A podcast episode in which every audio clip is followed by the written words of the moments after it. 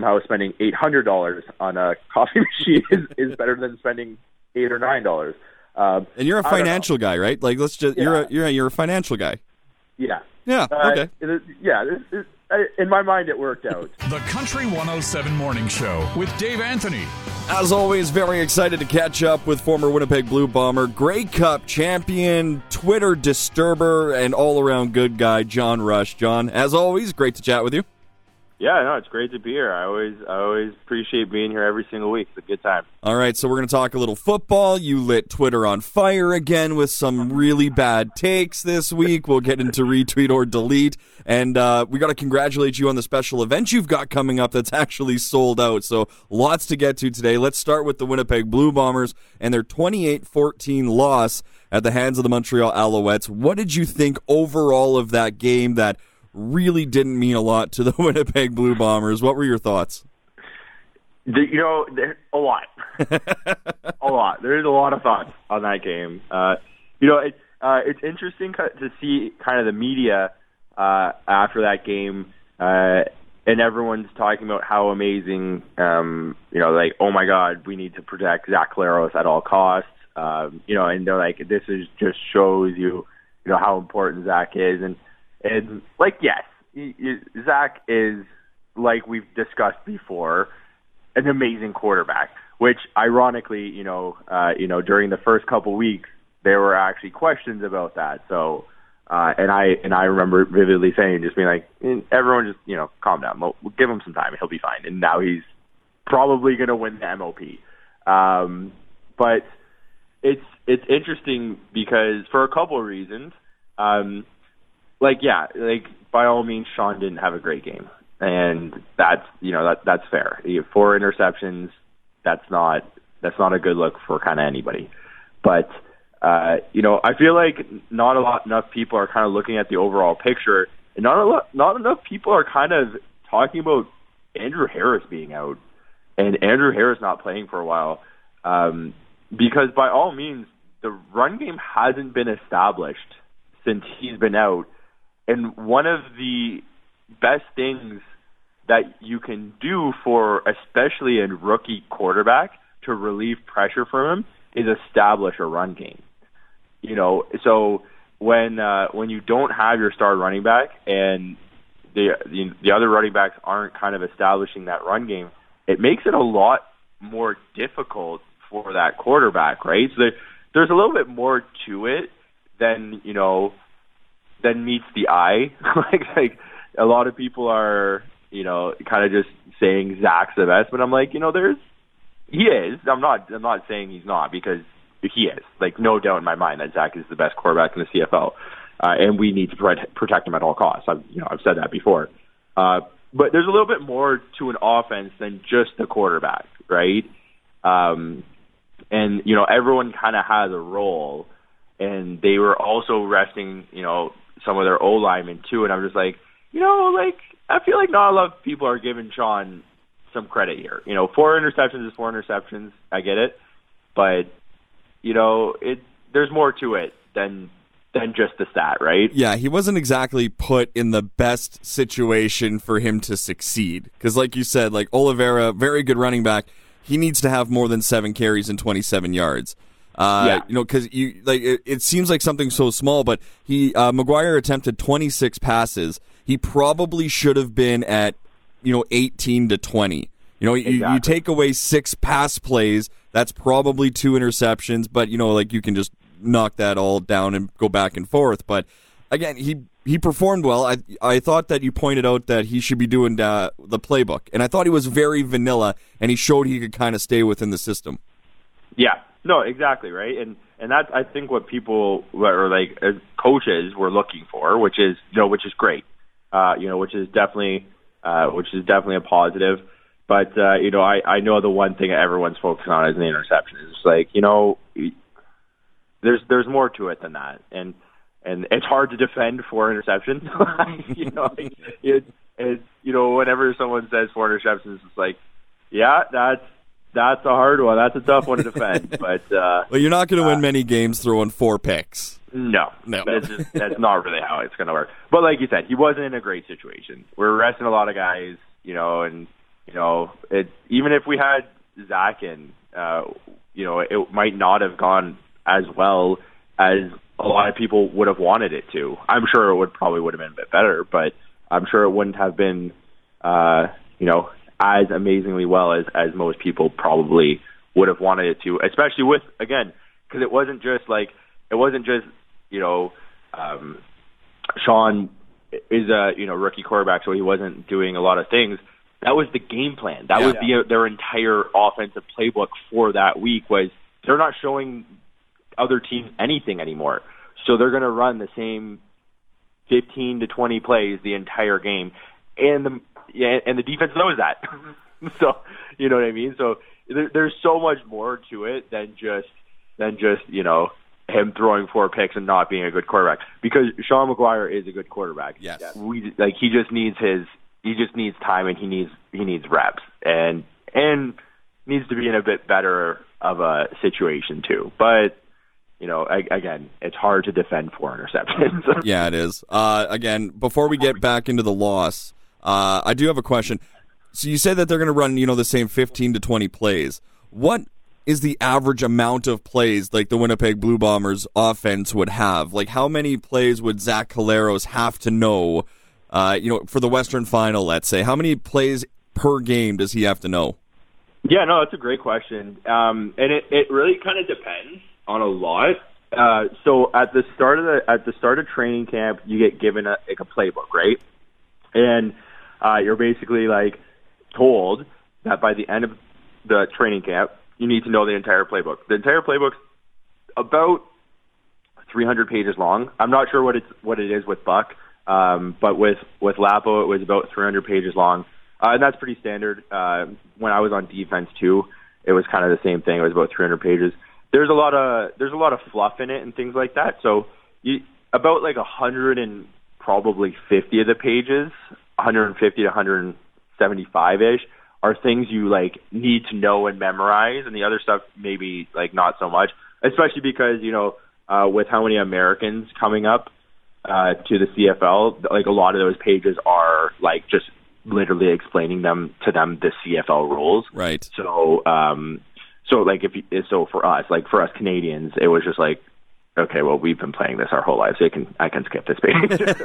so, and there's you know there's a lot of things like that.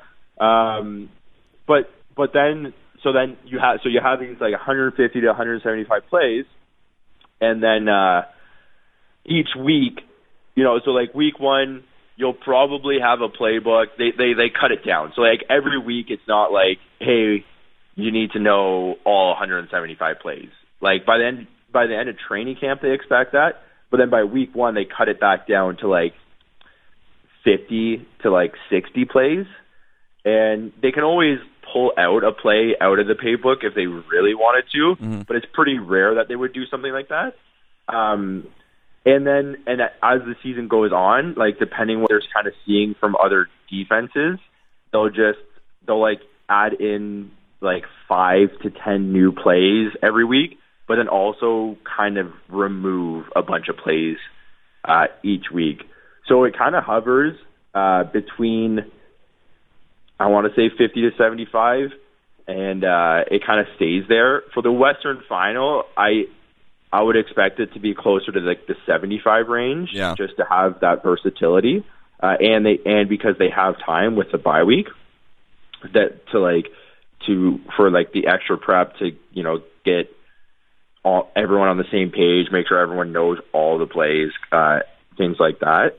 So you know, I I'd expect that, but that's that's kind of like how how it works um, from their their perspective. And then it's interesting because even at halftime, sometimes they'll come in, uh, they'll come in and and they'll put in new plays at halftime. So uh, depending on what we're seeing from a defense. Sure. Uh, do what do the guys need to know what everybody on a specific play is doing? Like, do the receivers know need to know, you know, who the offensive line is blocking or what route that receiver is running compared to the route that I'm running? Do like do the guys need to know what everybody on a particular play is doing, or is it just focused on themselves? So it's interesting because um, because for me, and how I operated because I came from defense, so I always needed to know what everyone was doing because on defense, uh, especially as a linebacker, it all kind of works together. Right. Whereas offense is a little bit different. Um, so on defense, like on defense, like yeah, you can kind of just know what you're doing, but you're not going to be good because you don't. If you don't know, like if you're blitzing and you don't know what the D line in front of you is doing, you're going to run into somebody. You're not going to be in the right gap. Like it's it's just going to be a mess, right? So you, you kind of have to know. Uh, for the most part, what the what the other kind of defenders are doing, um, but on offense, it's a little bit it's a little bit different in the sense that like the receivers for the most part, especially because they're such a veteran squad, they all kind of know what they're doing, like all of them. Uh, but most receivers only kind of know what each individual person is doing. So, um, especially the rookies, because there's so much to know. It's so different for them, especially like with the American rookies coming up uh, and like the waggle. Yeah. it just it, like it blows their mind. It's kind of funny to see actually, but the waggle is just so confusing for these Americans coming up. It just they're like their sole focus is just like, okay, I just need to get like get through this, like Yeah. figure this out, like figure out what I'm supposed to do. So, um, you know, so for the younger guys, they're very individualistic. Uh, but like, so like, you know, so because of the ratio, I often, especially in practice, would have to like, I would take, I would take wide receiver reps with the first team group often because I was a second string fullback. So, um, like Miller would never, could never go in because he might get called to go in. Yeah. So, so if a guy was down, if a guy needed a rest, they would just throw me in because for the most part, I knew the entire playbook and I knew what every position was doing. But sometimes, like they'd throw me in a like on the backside formation and be like, "Come on, I don't like I'm playing beside Darvin. Like, first of all, I'm a middle linebacker. This is ridiculous. Second of all, um, I like I don't really study this position that much. And if it's a play they just introduced, like you know, Zach would call the play sometimes, and I would just look at Darvin. I'd be like, "Hey man, what are we doing?" And he would just like he would just tell me. He'd be like, "Start here and just run this." A- As we were like walking out, and I'm like, "Cool, cool, cool, thanks." So you know, it, it's kind of great in that sense, and the whole O line will know what the entire O line is doing. Um, uh, they they have to. They communicate on every single play, Yep. and and so it, it's kind of like it's you know, on offense it's more sectored. It's more like hey, like the receivers know what the receivers are doing for the most part. O line knows what the O line's doing, and then the backfield knows what the backfield's doing. Backfield kind of knows what the or they should at least. Um, like and like Harris, he's crazy smart. Yeah. He's crazy smart. He would know what everybody's doing. he's every single person. He knows Yeah. what the O line's doing. He has to know what the O is doing because a lot of times he's involved in the protection. He also knows what all the rece- all the receiver routes do. Crazy smart dude. So, um, so you know, for him, it, like having like I can't understate how important it is to have Andrew Harris back for that Grey Cup game. Absolutely. And the West Final. Well, and the West Final. You know, West Final, like you know, is, is important, but like I feel like we might be able to squeak it out. But like Grey Cup, like we need to have him back. Yeah, but like nobody's going to stop him from returning for. I, I guarantee he's going to be playing in, in the Grey Cup for sure, and I could almost Yeah. bet the house on he's going to play in the Western Final. Like you would Yeah, have to no. chop his leg off for him to miss that game, and even then, he still may be able to rush for 50 yards and a couple of catches. Yeah. Well, exactly right. So, so yeah. So you know, it, it, it he's a very a very integral part in that offense. And that know, makes sense with, with why you're saying with him out, it kind of hung McGuire out a little bit in the game versus Montreal. Yeah. because he's not like he's a he's a great outlet because you can always you know hand him the ball and go. He's a great uh, receiving option out of the backfield, and he's probably a calming influence as well. If McGuire needed to look to somebody to maybe call a play, Harris could maybe be that guy as well, right? hundred percent. Yeah. That's exactly it. You know what I mean? So you know, having that you know that vet there to help you out, it it's it can't be understated. So it you know it it you know it was just a bad position for McGuire to be in. It's unfortunate, but Yeah. uh, you know I I hope he gets another shot, and you know I know he will, and uh, you know I hope the fans kind of give him another shot here, and because you know like I've been able to watch this guy play for a while now at practice, and he's a good quarterback. He just needs more reps. That's Yeah, I don't think fans are shipping him out anytime soon. I think they understood that he was what Yeah. what was going on that game. Yeah, yeah, I know that's fair. So, you know, I'd be, I'd be, you know, I would love to see what he did in a game that mattered, um, but like had all the starters. You Yeah. know, had had all the starting wide receivers, had the, the whole starting O line, and had Andrew Harris in the backfield. You know, that would be interesting to me. Yeah, I wonder because you know what they football doesn't do it like they do in hockey. Now, granted, they only play one game a week. In hockey, you have you know upwards of three or even four games a week. But you know the backup quarterback never gets a start when the starting quarterback's healthy, right? Like you, you never see the backup just kind of get a game mid-season just to get some work in.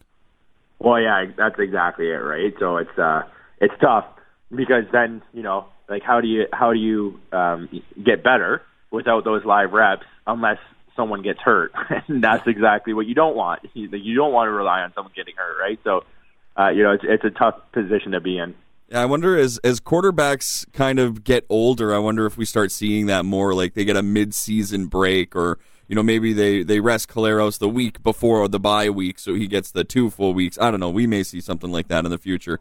Uh, back into the 28-14 Bombers loss to the Alouettes. Uh, talked about the game overall, but was there a player maybe that stood out for you positively in that game outside of maybe uh, you know some of the plays by McGuire or Kenny Lawler? Uh, was there a guy that stood out to you? Uh, I mean, Kenny Lawler, obviously, you know, still he's he's you know, it's good to see him doing doing well here. He is so good. he's just so good. Like if if you ever uh if you ever, you know, meet him in person, shake his hand, just um take into account how big his hands are. He has uh the longest fingers I've ever seen in my entire life. It's like they're like freakishly long. It's it's a trip to see. Um nice nice dude, nice dude. And he like like fully like, he wears like I think like 4XL gloves because his hands are uh, ginormous, uh, and they they like because because his hands are like he's able to like wrap his hand around the ball so like easily, right? Um, because his hands are so big, it's crazy. Um, this does not fit his body at all because he's not like an overly big dude. but, uh, uh, it's just funny sometimes.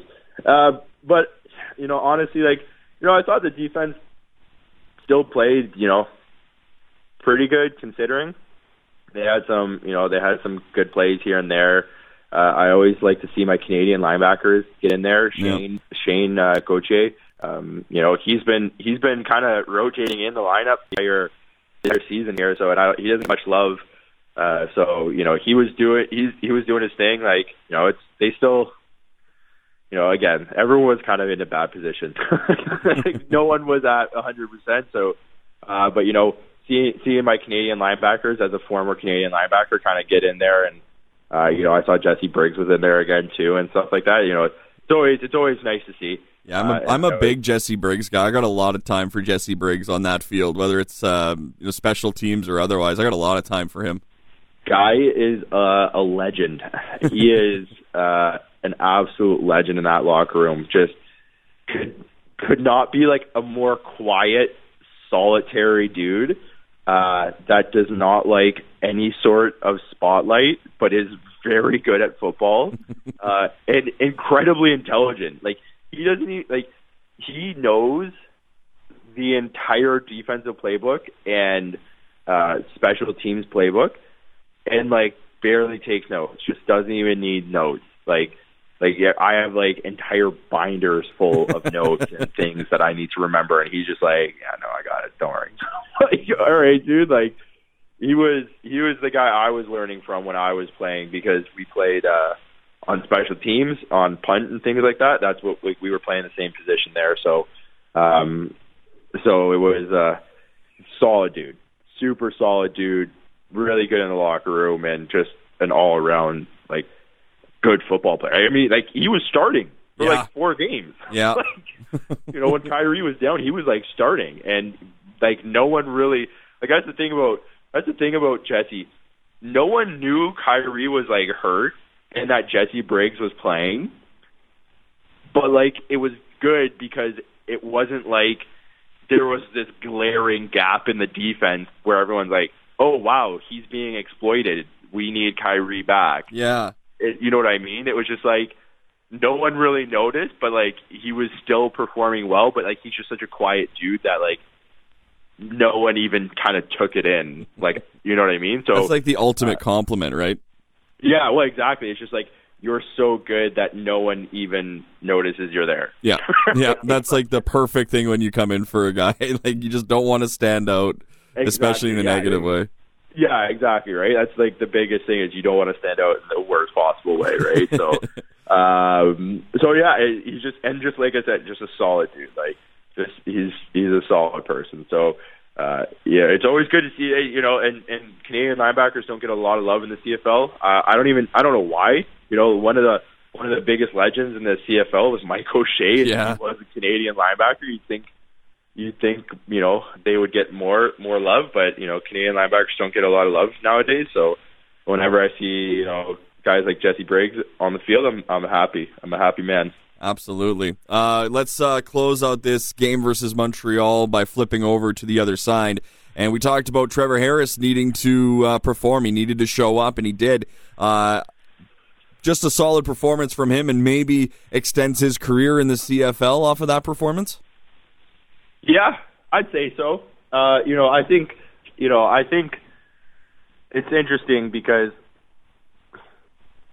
like the Alouettes traded for him, right? Yep. So they had something, like they saw something there, right? So I don't think he was necessarily going anywhere. Um, but you know, it, it's like it's a tough position for you know Trevor to be in because he's coming into a new team with a brand new playbook, and they're expecting him to kind of know everything and perform uh, basically out the gate. Like he was he was dressed the first week he was there. He didn't go in, but he was dressed. Yeah. Uh, he he went in for like the last I think drive or something like that. Um, and then and then the next two games are against the best team in the in the CFL. So um, you know, again, not the greatest position to be in. No. Uh, but that being said, you know, uh, so like so you know, was he gonna like get kind of canned if he didn't perform? I don't know, maybe. Uh, but like, I, I maybe feel I should have. would- Well, maybe I should have said. Do you think he keeps his starting position in the CFL next year? Because I think if he would have lost that game, he might have been now a backup going forward. Like I don't think teams would have viewed him as a starting quarterback anymore. So it, it, I think it'll be very interesting to see what Montreal does going forward, um, because Vernon Adams was also doing well for them, uh, and Vernon Adams is kind of a like he's kind of a staple in that market. Like he's kind of like like he's kind of like a big deal out there. Like, the Absolutely. love Vernon out there. So uh, so next year will be an interesting. Uh, you know, it'll be it'll be interesting to see what they do, uh, because I can't imagine Trevor is going to just accept being a a, a backup. No. especially considering some of the quarterback play in the CFL right now. Yeah, like there is a starting job that he is good enough to go and get, and I can think of four teams off the top of my head where he can be the starting quarterback. Exactly right. Yeah. So, uh, so I'm kind of like, you know, it'll be next year will be interesting uh, in that regard. Um, so yeah, so so we'll see. But you, you know, he you know he played a solid game. You know, not a ton of yards, but he didn't need a ton of yards. Still scored three touchdowns, and you know, it's you know, it, he didn't throw any any interceptions, which is always always the big uh, the big stat Yeah. that everyone looks at. Uh, right? seven So- turnovers by the Bombers is a pretty telling stat. You're not going to win many games with seven TOs. No, No. you're not. Well, you know what? That's then. That's then. Let's get into the now. Um, there's really Yeah. not a lot to talk about with the Calgary Stampeders game, which is going to be uh, six o'clock in Calgary. Because I don't, I don't suspect this will be a very pretty game. I don't think there will be a whole lot of highlights on either side. Maybe I'm wrong because, like you've said before, guys are playing for jobs, and uh, a lot of the guys that maybe we think is backups who are getting an opportunity, maybe this is their only opportunity. So there's still a, lot on the line outside of the score. What do you have uh, for thoughts ahead of this Calgary Winnipeg matchup this weekend? Can can I say this? Like, is this like I I don't like being negative about other guys, but I don't think Bo Levi Mitchell is that good. Like, I just I've seen this dude play for like six years now, and I think he had one really good season, and I don't think he's been good since. And I think other places give this guy way too much credit, and I think he has a, an amazing offensive coordinator that that is is very good at his job uh, and is able to exploit defenses like crazy. But I do not think Bo Levi is that good. Um, that's just a personal opinion of mine. But Hey man, you've uh, seen him on f- at field level. You've seen, you know, like you said, the schemes built around him. He, he's done what he's needed to to be successful. And that, whether how good he is is is always up for debate, right? Yeah, no, I know, I, and I mean, like, I like it's hard to argue. Like, I'm looking at his stats from last week against BC, which I mean, it's BC, so uh, they've been kind of downhill the second half of the season here. Uh, but he went 20 for 26, 264, and three touchdowns. Like, it's hard to argue. You know what I mean? Yeah. Like, it's hard to argue that. Like, yeah, like that's a good game, dude. Like, But yeah, like for the record, next time you say, "Can I say this?" I'm I'm always going to say yes because I, I know, I'm always interested in what you're going to say. But I love Yeah. how you're like worried about saying it, and then you just then you have to say it. It's just it just worked out. It's like, well, what's your who do you like better, Bo Levi Mitchell or Mike Reilly? Oh jeez. uh, I like I like Mike Reilly. I think Mike Reilly is an incredibly selfish person for what he did in BC, but uh, Mike Reilly is uh, a super tough dude. Like super tough. Yeah. And When he was getting Uh, hit against the Bombers, there, like there were times Yeah. where I wanted to stay down watching him get hammered and get back up. Yeah, no, exactly, and and I and I think I think Mike is an incredibly good quarterback as well. I mean, even even if you're looking at his stat line, which you know, as we both know, I I don't like stats that much, but Mike Reilly went 30 for 37, 340 yards and one touchdown. Like Mike is an actually incredibly good quarterback. Yeah. Uh, if he had, I I think here here's here's a hot take.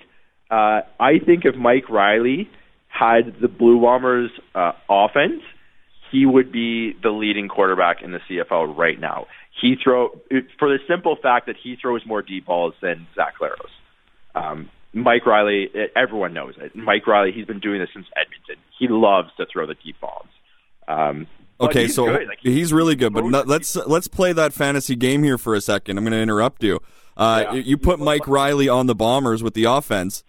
Does he, he may have the best stats? He may be over four thousand yards. Are they eleven and two though with Mike Reilly the way they are with Zach Collaros? You, so you know it. I don't know. I I don't actually know uh, because Mike holds on to the ball a lot, Yeah. so he takes a lot of sacks. Yep. So I don't know. Like it's it's He doesn't like, establish but- the run. Like he's never really had a run game. But you know, he- is he using Harris as much? Is are the short checkdowns allowing the receivers to get those yaks, uh, YAC Well- yards? I don't know. Ex- exactly. No, that's, that's exactly it. You know what I mean? It, I think that would be, uh, you know, that's a, that's definitely an interesting thought experiment. I don't know if they're they're they have the same record under Mike, um, but I do I do firmly believe that he would have the best stats in the CFL. Uh, for the sole fact that he loves to throw the deep bomb, and he's like super accurate with it. Like Yes. he can throw like a sixty yard bomb in stride on the money, and you know it's and like with guys like Darvin and Kenny and things like that, uh, that's that like it we would it would be you know a blowout. Oh yeah. the. The expression Uh, would just be like, "Put it up, put it up," and the receivers will go get it. Oh, exactly Yeah. right. So so but but at the same time, you know, a lot of a lot of the times it's the DBs there. Like you can go you can go two and out real quick Yeah. by doing that, right? Yeah, or be throwing So- some interceptions and have guys running at you the other direction, kind of thing. Yeah, yeah, exactly right. So, uh, but you know, I, I, you know, I think Mike Reilly is a very good quarterback. He just has the unfortunate uh, position a lot of the times of being behind a very not great offensive line, like right now in BC. So, which is partially his own fault. well, like, oh no, hundred percent, zero remorse for him. Yeah. Absolutely zero remorse. I mean, like the team has to himself. draft around him and all, but he's not. He's not skipping any paydays to, uh, No. to for the O line to be better. Exactly. No, exactly. And and you know what? Like that's and that's what the greats do. Like Tom Brady Yeah. took a pay cut. You know what I mean? Peyton Manning took a pay cut. Like like I get it. Like you know, I'm all for like guys getting you know you know the the proverbial get your bag or you know get that bread, all that. But I mean, at the same time, like like if you're screwing over the team to do it, then you know You're only hurting yourself. Like, Exactly. literally hurting yourself by letting Yes, these guys come through and right? hammer you. Yeah, so it, it for me, it's kind of just like, okay, dude, like, you, okay, so instead of making a million dollars, you make like seven fifty. Like, Yeah. I don't know, dude. Especially now, as you know that I work in the financial industry, I'm like, like that's a lot of money, but at the same time, like, I feel like if you can't make do with that much money, then to like to Yeah. keep you like safer on the field, like you know, like you might need to reevaluate some of your uh your your financial decisions there, buddy. You So, can tell that we haven't had serious football to talk about in a couple weeks. If we're playing fantasy Mike Reilly on the Bombers and we're talking financial advice. Yeah, exactly, and it's only going to get worse because uh, this week's another one of those quote unquote meaningless games, and then we have a bye week. So. I know. Well, next week we're going to do a full playoff preview, so you're going to have to uh, spend a little time getting ready because you were you've been pretty good on predictions this year. Outside of the disastrous one you had versus BC, you've been pretty on fire with your uh, with your picks. So before we get into some more bomber news that was made this week, give us a prediction for Calgary versus Winnipeg and what you think the final will be. Uh, is is Bo is Bo Levi playing? Do we know that? We do not know. Like uh, the the rumor has it that he probably won't, but I do not know for sure. Hmm. I mean, you know, with our luck, we get so many we get so many times we release an episode and then we get information after. Oh, I know, right? It's just it's almost like they listen in and they're like, okay, they don't know. It's time to let it go. yeah. So listen assume assume. Boy, if I had a nickel for every time somebody said that. Uh, assume that Bo Levi's out. Let's let's just assume he's out. Let's err on the side of caution here. Okay, if he's out, it's going to be a low-scoring game. It's not going to be a high-scoring game. Like I don't think either side breaks 20 points if Bo Levi's out. Bo Levi's in, different story. Um, especially because I think we're basically doing the same thing where we're sitting everybody. Yeah. So, um, so if Bo Levi's in, you know, 20 plus easy for Calgary. If Bo Levi's not in, I think Calgary takes this 17, no, 19 to 13. That's my prediction. Very nice. All right, so we'll we'll put that in the bank and see how you do. Again, Yeah. it's so hard to predict when it's not the real team, right? Like it's Exa- well, predicting exactly, is right? dumb at the best of times. Yeah, exactly. Like I'm just like I'm like, oh, who's in on the Blue Bombers defense right now? Like, you know what I mean? I'm like, yeah, I'm like, is Stove still out? I'm like, I, I'm like, is Biggie even gonna play? yeah. Like I'm who knows? Like, yeah, exactly. So you know, I'll I'll accept I'll accept if I if I don't. Uh, what what am I on the season? I feel like I'm like, oh, I think I might be 12 and one, or am I 11 and two too? You're 11 I- and two as well because I've given you like within a three point buffer. Usually, like you're usually within three to seven points. So uh, you've been very good, except the time that you were very, very bad. yeah, yeah, very bad. I think it was it was that game, the BC game, that was a disaster, and the Toronto game at the start of the season. Yeah. right? Other than that, you've always picked Yeah, Winnipeg okay. to win.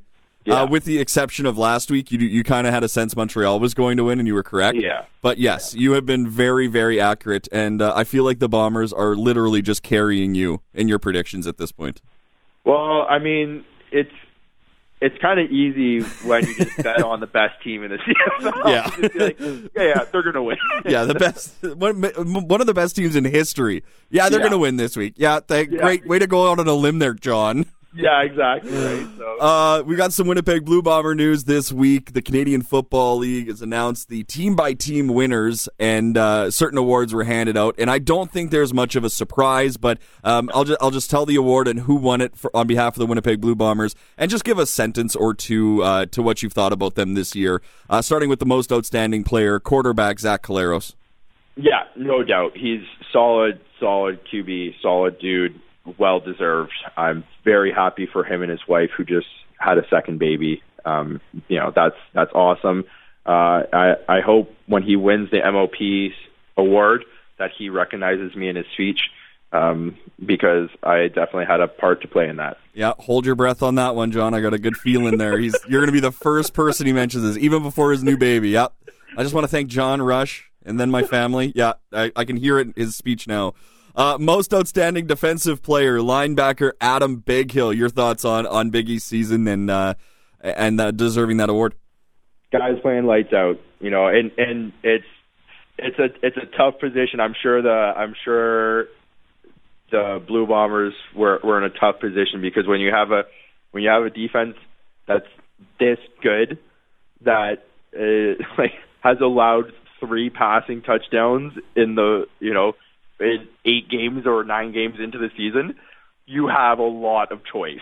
like you have a lot of very good players on that field, uh, and Biggie is uh, you know Biggie's obviously the leader of that defense, uh, and he's playing lights out this year. He's he's absolutely killing it. Um, there's no doubt. There's no doubt about it. So uh, there's like, it's not even really close. You look at the the other players across the league, and it's no one's even kind of in the same realm uh, as Biggie right now. Absolutely. Uh, the next four were all unanimous uh, unanimous selections, so really cool for these players. And uh, we'll start with most outstanding Canadian Nick Demski. Yeah, no, like that. Yeah, it it had to be him. Like he's he's it's probably the best season I've seen him have uh, in you know the time I've been watching you know Nick play. Uh, and it, you know, sometimes it's like watching him play college ball again because he is just, you know, he's just running around these guys and he's so versatile in what he does. Um, and he's such a hardworking dude. I'm, I'm really happy to, to see that for him. You know, one day I'm going to ask you if there's more to the story about why he did not go back to Saskatchewan and ended up in Winnipeg. I'm wondering if there's more to that story than maybe fans know. So maybe we'll have to scratch the surface of that uh, next week when we have literally very little to talk about because there's no football in Bomberland. Yeah, yeah exactly. Uh, most outstanding offensive lineman, unanimous decision was Stanley Bryant. Yeah, I mean, uh, there was never any doubt. That guy is just so good at football. Uh, fun fun fact about Stanley once though. Uh, one one time we were coming out uh, before practice, uh, and he was kind of just getting warmed up, and he's like, "Hey, Rush, uh, you know, line up against me and just kind of do a couple pass rushes to warm me up. So, so like I was just doing a couple, and it's you know it's before practice, so I, I wasn't going hard or anything. And he's just like he's like no, get, like give me a move, you know, go a little bit harder so I can you know warm up. So I uh, so I'm like okay, so I go and I give him like a little shake and one two step and like you know get around him. Uh, and I, I and I beat him. Like we weren't in pads or anything, but I beat him, and uh, and like Mike O'Shea was standing right there, and like like chirped Stanley, and I was like, oh man, I just made Stanley look bad right in front of the head coach. I was like, oh, that's not a good look. And uh, Stanley like laughed it off later, but uh, uh, that is always my claim to fame is that I beat uh, Stanley in a in a rep once. So you know, John, you've had the most, uh, maybe the most underrated CFL career. You were catching passes, the number one practice receiver for Zach Collaros. You beat Yeah. Stanley Bryant off the line before practice once. You've been the backup punter. I mean, you've just done it all. And you know what? I'm so glad that we got to chat with you and learn all these amazing things that you've done that no one's ever heard of.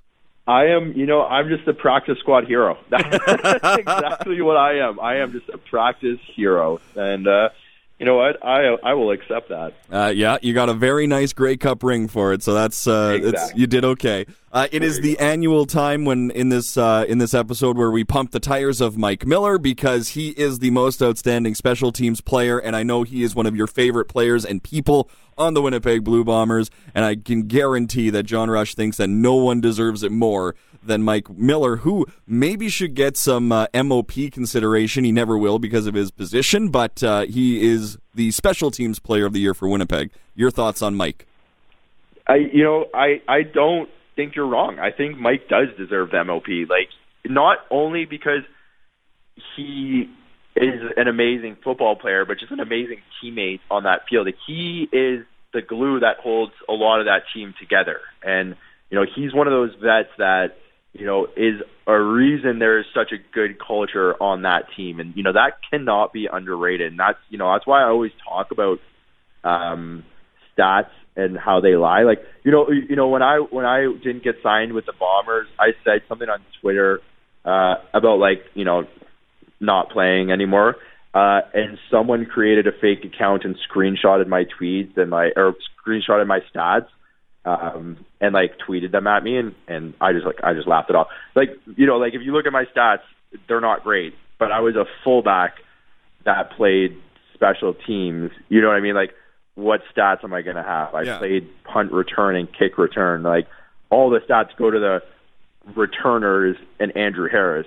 You know, go ahead and look at their stats and kind of, you know, you can kind of deuce it from there. But obviously, I'm not going to have good stats, and uh, and that's kind of where that's kind of where it's unfortunate for Mike is because he's in the exact same position as me, um, or you know, as I was, uh, except that he's you know lights out on punt and kickoff and is a literal Hall of Famer in the making. Yes. he is literal, literally breaking records, uh, but also just an all-around amazing teammate. And I 100% firmly believe that he is he is deserving of the MOP award. Uh, you know, just because he doesn't have the stats to back it up doesn't mean he's not, you know, the best football player on that field. Like he 100% deserves that award. Yeah, uh, just as much. You know, maybe it could be like a, a, a newly created one, like most important player. Not outstanding necessarily, but most important. And I think he would be right near the top of that list. And don't sell yourself short. We always joke, but uh, you were a very important part of the Bombers for many different reasons because you could do it all. You were like a Swiss Army knife and a Canadian as well. So that helped the ratio, which uh, I don't think you get enough credit for just being Canadian. John, so good job. Uh, Yeah, there you go. Last one for the Bombers Awards. Uh, most outstanding rookie, defensive back DeAndre Alford. You know what it's like to be a rookie in the CFL. It's not always easy, and uh, learning the new CFL game is hard. Just what have you thought of Alford? And uh, I follow him on social media. He seems like just a genuine human being. But what have you thought of Alford in his uh, rookie season with Winnipeg? Yeah, no, this dude is it's cra- It's crazy watching him. Uh, like I haven't seen uh, a, a rookie DB come in like that, uh, learn the game, um, and be this like this lights out. I don't think I've ever seen a, a rookie DB uh, do that. Uh, so you know, watching watching this kid play and watching his transitions and, and watching you know watching him on that field is, has been just a lot of fun this year. And uh, he seemed, you know, seems like a, a solid dude from what I can gather. That all, all the rest of the guys on the team love him, um, and just it's just been a lot of fun. And, and and you're right, like it is coming in as a rookie is tough. You know, there's a lot to learn, uh, especially as a as an American. There's a lot a lot you need to know, and uh, and and this this guy's going to have a really good career in the CFL if he keeps doing what he's doing because it's uh he's he he kind of he just has it. You know, he's one of those guys. Some some guys just have it. You know, so like so eh, you know, and and I I never had it. I had to work extremely hard uh to do what I did. Like I I was always sorry, my dogs are barking in the background. um, you know, and and and I always I always laugh at sometimes when I see these people that are just like, oh, like if you you know you if you work hard you can do anything. Like no, you can't. I will never run as fast as Usain Bolt. I don't care how hard I work. I will never run as fast as Usain Bolt. It just won't happen. Um, but uh, so some dudes just have it. You know what I mean? And when you have a dude that just has it and works hard, that's when you get guys like Alford and like Usain Bolt. You know what I mean? Like that's that's when you see greatness happen. So to see you know to see this kid doing uh, well has been you know it's been it's been awesome to to watch him play. I have uh, I've really enjoyed watching him play this season. We will have uh, more on the CFL awards. Uh, we- we'll maybe get some of your predictions because I think multiple bombers are going to walk away with uh, CFL hardware, and I would imagine that we could probably make a case for everybody that just won bombers awards to get the big awards as well. So we'll do that Would- next week. Would it be crazy to say that I think they're going to sweep the awards? Yes, it would be crazy to say it is a bit of a hot take, but it's not. I think if they did it fairly, the bombers would sweep. Does that make sense? But they won't let them. Yes. Like when Stanley should have won in 2019, but didn't because they wanted the Canadian O line to win. Yeah. Yes. Yes. like the, yeah. I, awards are are I think awards are great to be nominated for awards are fantastic. I don't always think the best person wins, and I think that's a lot of people can agree to that. Hundred percent. Uh, one hundred percent. That's why, like, we don't focus on awards. We, no, it's great. It's awesome to be recognized, but at the same time, it's just like they're kind of rigged. So Yeah, I mean, I don't know who necessarily picks these awards either, and uh, you know that they always want to try and get every team Uh, and hey, you know what? If it helps grow the game and they get to promote a player to, you know, go to schools and get more kids involved in football, I don't care. Like I like awards are nice. Grey Cup is better, and growing the CFL is very important. Oh, exactly right. So it's just you know it is what it is. But uh, I don't personally put too much uh, put too much you know emphasis on them. I'm kind of just like you know it is what it is, and if you don't win, you don't win. Nope. And no one's gonna no one's gonna lose any sleep over it. I don't think.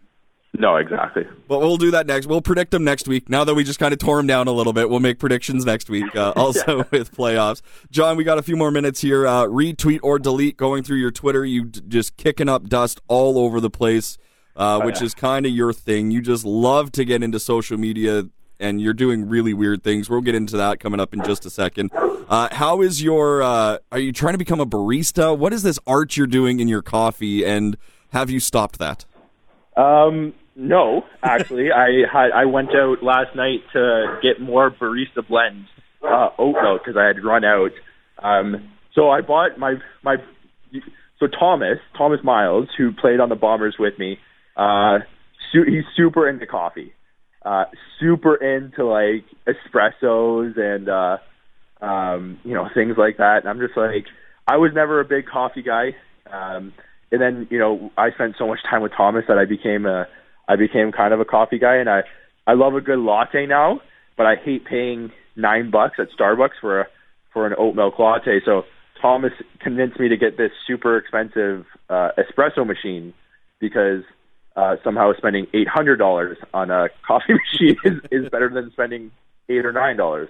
Um, And you're a financial guy, right? Like, let's just you're a, you're a, you're a financial guy. Yeah. Yeah. Uh, okay. it yeah. It, it, in my mind, it worked out. um, so I, I, I convinced myself that I was gonna, uh, you know, like learn how to make lattes if I'm not going to be going to Starbucks anymore. Um, surprisingly difficult. Like, like the espresso is easy. Frothing the milk is easy. Um, the art, on the other hand, and if you've looked at my Twitter, you'll understand, is very difficult. I don't know if it's that difficult. You make it look really hard. No, it, I'm telling you right now. You know, it, have you ever tried it? Have you No. ever? You know what? I'm not. I'm- I'm not a coffee guy at all. I don't drink coffee. I, I don't drink any lattes or hot beverages. I don't do Starbucks. Uh, I'm not a coffee guy. That's well, you're missing out because that's uh, that's that's that's I drink like three a day. Yeah. Well, I got uh, eight hundred dollars in my account. What about you? That's a good point. Actually, that's a very good point. So, but uh, uh, but you know, I, it, here's the thing. You know, as we know, uh, sometimes I'm not the uh, sharpest tool in the shed. So I don't know if I'm just doing something terribly wrong or if it's actually this difficult. But uh, yeah, the art's not coming out great right now. Uh, it's a little bit provocative, and I don't know how to fix it. like, I'm very concerned. I Like, don't know how to fix it. like, Oh, I- John. Yeah, it's you know, it's very concerning, and like like people like people have just been like, no one's even trying at this point to help me fix it. They're No. just like like all accepting that I like am just drawing provocative latte art, and like I'm I'm upset about it. Like I don't like this. I don't want to be doing this. I want like I want to be doing like cute hearts. Um, like that's that's literally what I'm trying to do, but it's not like it's not like when I pour it, it's it's making a sh- you know a, a line instead of a ripple, and uh, I love that it breaks your heart that you can't do this. I don't know why I get, I get so much joy that you care so much and you just can't seem to get her done.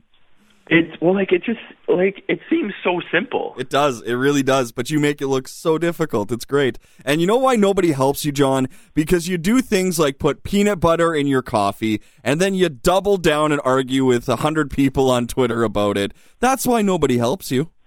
Well, you know what? Um, let me tell you, Yes. Putting peanut butter and jelly in my coffee today. So you know, I'm going to take a video of that in just a little bit, and so that'll be a that'll be a little fun, little fun little treat for everyone.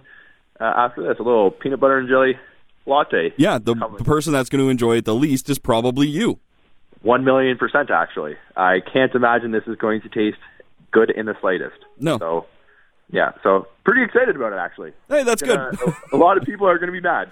Follow him on Twitter at JohnRush32 and feel free to share any opinions you have about John's lattes or his vegan food. Or uh, you had a really great uh, idea uh, doing pop ups. That is definitely worth a retweet, I would say. Uh, do just explain pop ups for us.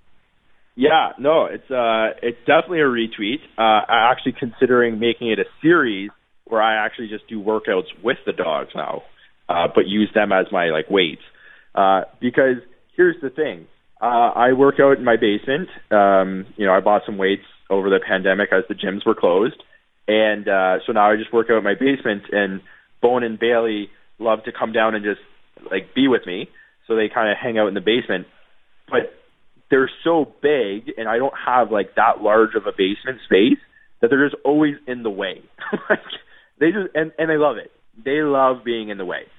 So they'll just like lie in the way and I'll try and get them to move. I'll like try and pick them up and they're just like dead weight. They're just like, no, no, no, no. We're not moving. like it's it's not happening. Like good luck, buddy. So uh so with the pop ups I'm just like, all right, well I'll just I'll just incorporate them into my workouts now. Um, and so now in, instead of doing push-ups, uh, you know, I just I do a push-up, but at the bottom of it, I kiss Bone on his head because he's literally right in the middle of my workout space. So uh, I have to incorporate him somehow. Uh, I think the next step uh, is to is to use them as like weights and do squats with them or something like that. Yeah, I that's- can't imagine Bailey will like that very much. He hates being picked up, but Bone is just dead weight. He will not care about anything.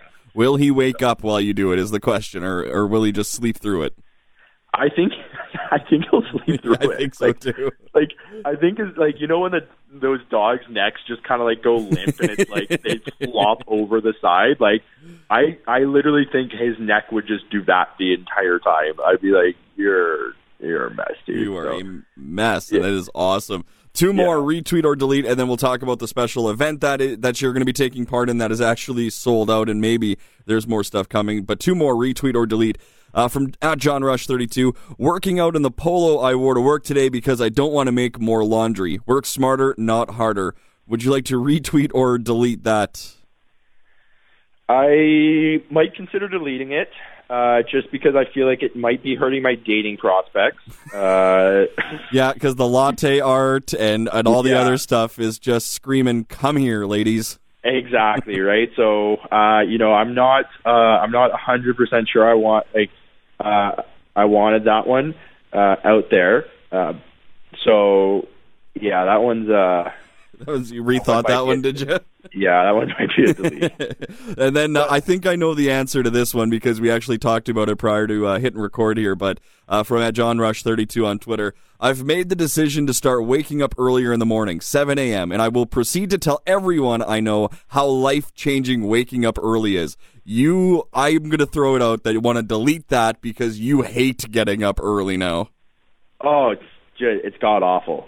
it absolutely god awful. Like not like it, you know, it's like it's like a it's a catch 22 because I do feel like I have more time now, but I'm I'm miserable. so, like, so at what cost do I have more time? like you know what I mean? Like More time to worth complain about being tired. Is that that's what you've got? Yes, exactly. Now, I just have two hours in the morning now before work starts where I can just tweet about how uh, miserable I am and how tired I am. Um, so yeah, no, it's you know it's great, but it sucks.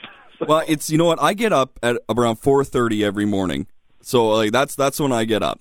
Now I also don't stay up late. And why don't you share what you ended up doing last night and why you're maybe a little extra tired this morning? Well, so it was like 11:30 at night, and I was just finishing up some work, and I was scrolling through, I think, like Facebook, and I saw this article that that was talking about how it was from like CTV Winnipeg or something, like you know those promoted posts. It was talking about how there's a, like the the best lunar eclipse in 600 years was happening at like in like early this morning. I'm like, oh man, that'd actually be kind of cool. I'm like, what, what time does it start? And they're like, it starts at one and goes till 3:30 a.m. So I'm like, okay, like I I won't stay up till three thirty, like that's crazy, but I'll you know I'll stay up till like one to see the start of it and and see. Uh, so you know I was I was waiting around. I was just kind of like waiting around, waiting around. I went and looked. The the moon was like super bright last night. I don't know if anybody got outside, but the, the moon was super bright last night. Um, and then like twelve fifty five rolled around. I'm like why am I still awake? Like I'm going to bed. I completely missed the lunar eclipse by like five minutes for no good reason. Um, I just wanted to go to bed, uh, and now I, you know, now I'm on like like six hours sleep. So yeah, it's a good time. It's a really great decision I made. You're a tax paying grown up. Like that is like all I'm thinking about while you tell Shocking. some stories. you, Absolutely shocking. You have a home, you're responsible for animals, you pay taxes, you have a car, you're a grown up. It is just so fun. I, the fact that I'm responsible for myself and I'm still here, um, I think is probably the most shocking part of it. I think that's probably, uh, you know, the fact that I haven't somehow messed this up so badly that I'm not here anymore uh, is probably the biggest, you know, the biggest shock to me. I just love Because- how society's trying to keep you in your home and you're still finding ways to branch out though. Yes, no, exactly. It's just putting peanut butter in, in my coffee. like this just sound, this just sounds like like something that's not going to end well. No, and then let's post it on the internet and have tens and twenties of people just ripping you apart Oh, yeah. and just Yeah. making your day. uh, bef- before we close out for the week, uh, we do have to talk about the special event that you uh, partnered up with uh, Manitoba Great Pyrenees Rescue. Uh, really amazing stuff, and you're going to be a very busy Santa coming up on December 5th.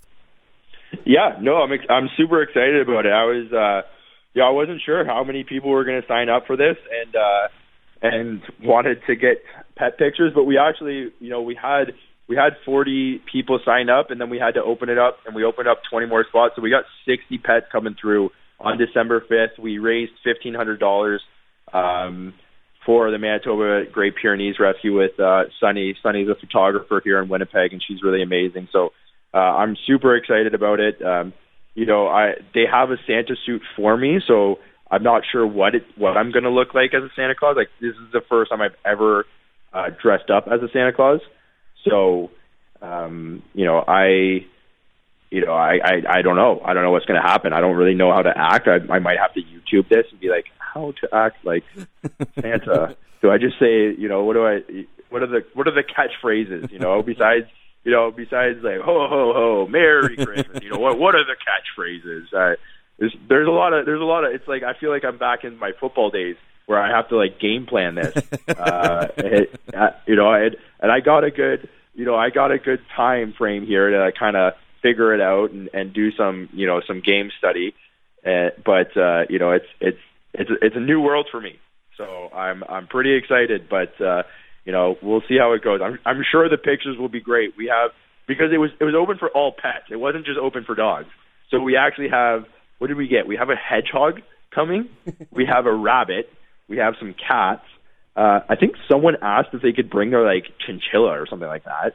So uh, you know the pictures from this this shoot are going to be uh, very fun to see because there's going to be, uh, I mean, dogs, of course. Of you course. Know, it- you know, any picture of a dog is great, uh, but there's also going to be some other really fun uh, animals there too.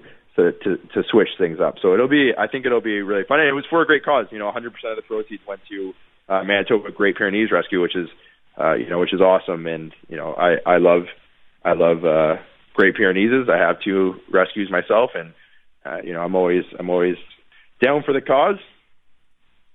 And here's hoping that uh, maybe, just maybe, you'll uh, be able to do another event similar to that. And uh, a ton of people, I'm sure, would be interested in that. Last one before we let you go, because you're going to be Santa on the 5th, but you're only allowed one Rudolph. Who is it, Bone or Bailey? Uh, Rudolph. Uh, I dare I say neither. Here, okay, here's my reasoning. Bone would have zero interest. Zero. He's like he's steering me to the nearest bed. Like, but he is not like. And and here's the thing: he'll sleep in a snowstorm. He doesn't care. He doesn't care if I die out there. like, he's just like, dude, I'm tired. I'm going to bed. Like, figure it out. Um, he's he's he's not going to be very good in a snowstorm, which is like Rudolph's entire purpose. And then Bailey, like you know, some people think I'm chaotic. If I let if I let Bailey have my phone for a day, I think everyone would be uh, in shock. everyone would need therapy after. She is the definition the definition of chaotic energy and just just basically chaos in general. So um yeah, no, uh, I, so I don't really know if I want Bailey uh at the front of my sleigh either because I don't know what she would do. Like I don't know where she would bring me.